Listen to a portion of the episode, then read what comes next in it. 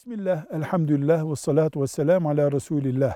Yemek beğenmemek nankörlük ve günahtır sözü doğru mudur? Cevap olarak deriz ki midesi çekmiyor. Onu ısıramıyor.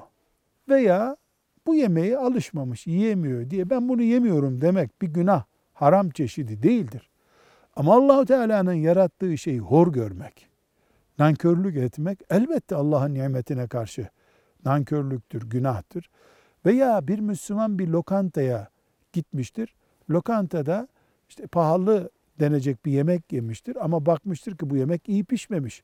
Bunu bu iyi pişirmemişsiniz, iyi bir yemek olmamış demesi nankörlük değildir. Bilakis bir hak takibidir. Hak hakkı aramaktır. Demek ki yemek beğenmemek e, yeri olur nankörlük olur, yeri olur güzel bir vazife bile olur. Direkt yemek beğenmemek Müslümanlığa yakışmaz şeklinde bir kural koyamayız. Velhamdülillahi Rabbil Alemin.